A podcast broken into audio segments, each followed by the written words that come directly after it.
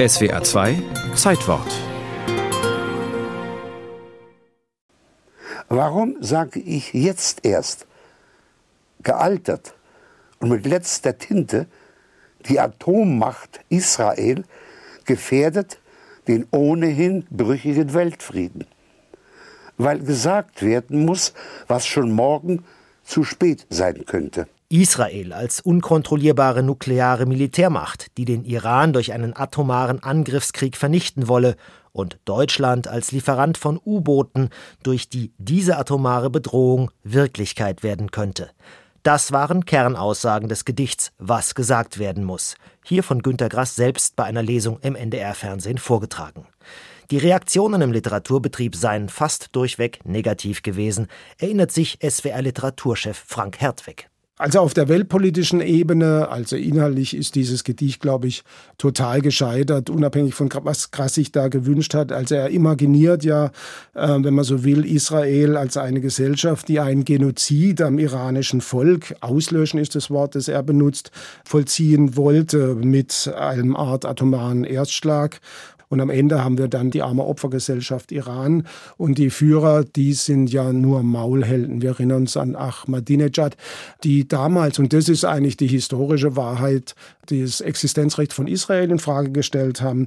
Also in der gesamten Struktur dreht eigentlich Günter Grass das Narrativ komplett um und vertauscht Ursache und Wirkung. Und auch wenn Avi Primor, der langjährige israelische Botschafter in Deutschland, sagte, er halte Günter Grass weder für einen Israelfeind noch für einen Antisemiten, wurde eben dieser Vorwurf oft geäußert. Grass hatte diese Rezeptionsweise in seinem Gedicht schon vorhergesehen oder vielleicht sogar geschickt mit einkalkuliert. Das Verdikt Antisemitismus ist geläufig.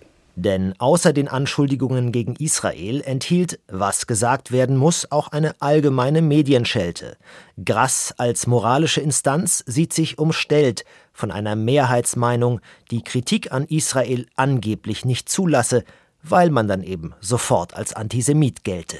SWR-Literaturchef Frank Hertweg. Dieses Verhältnis Opfer-Widerstand wird natürlich sehr interessant vor dem Hintergrund. 2006 kam ja raus, dass er damals als junger Mann bei der Waffen-SS war und klarerweise auf der Seite der Täter. Und hier findet, glaube ich, schon sowas wie eine biografische Umkodierung statt. Also damals auf der Seite der Täter, jetzt so tun, als sei er ein Opfer und würde in den Widerstand gehen. Bei öffentlichen Auftritten nach Erscheinen von Was gesagt werden muss am 4. April 2012 nahm Grass diese Opferrolle unbeirrt weiter ein. Es ist äh, mir aufgefallen, dass in einem demokratischen Land, dem Pressefreiheit herrscht, äh, eine gewisse der Gleichschaltung der Meinung im Vordergrund steht. Und eine Weigerung auf die Inhalte, die Fragestellungen, die ich hier anführe, überhaupt einzugehen. Gleichschaltung der Meinung. Ein solches Schlagwort wirkt aus heutiger Sicht schon wie eine Vorstufe zu den Lügenpresseparolen von reichs, besorgten und alternativen Wahrheiten verpflichteten Bürgern. Womöglich zeigt es aber auch nur, für wie moralisch und inhaltlich unfehlbar der Literaturnobelpreisträger sich selbst hielt. Zum literarischen Gehalt von Was gesagt werden muss gilt für Kritiker Frank Hertweg übrigens heute wie gestern. Es ist ein schlechtes Gedicht. Also gute Gedichte ähm, verbinden eigentlich auf engstem Raum eine sehr große Komplexität. Es gibt Vieldeutigkeiten und dadurch entsteht sowas wie ein dichtes Bedeutungsnetz. Und bei Günter Grass ist es eigentlich, er hat eine klare Botschaft und die wird dann scheinpoetisch eingekleidet. Es ist auf jeden Fall im Laufe der Jahre nicht besser geworden. Das kann man auf keinen Fall sagen, dass es besser geworden wäre.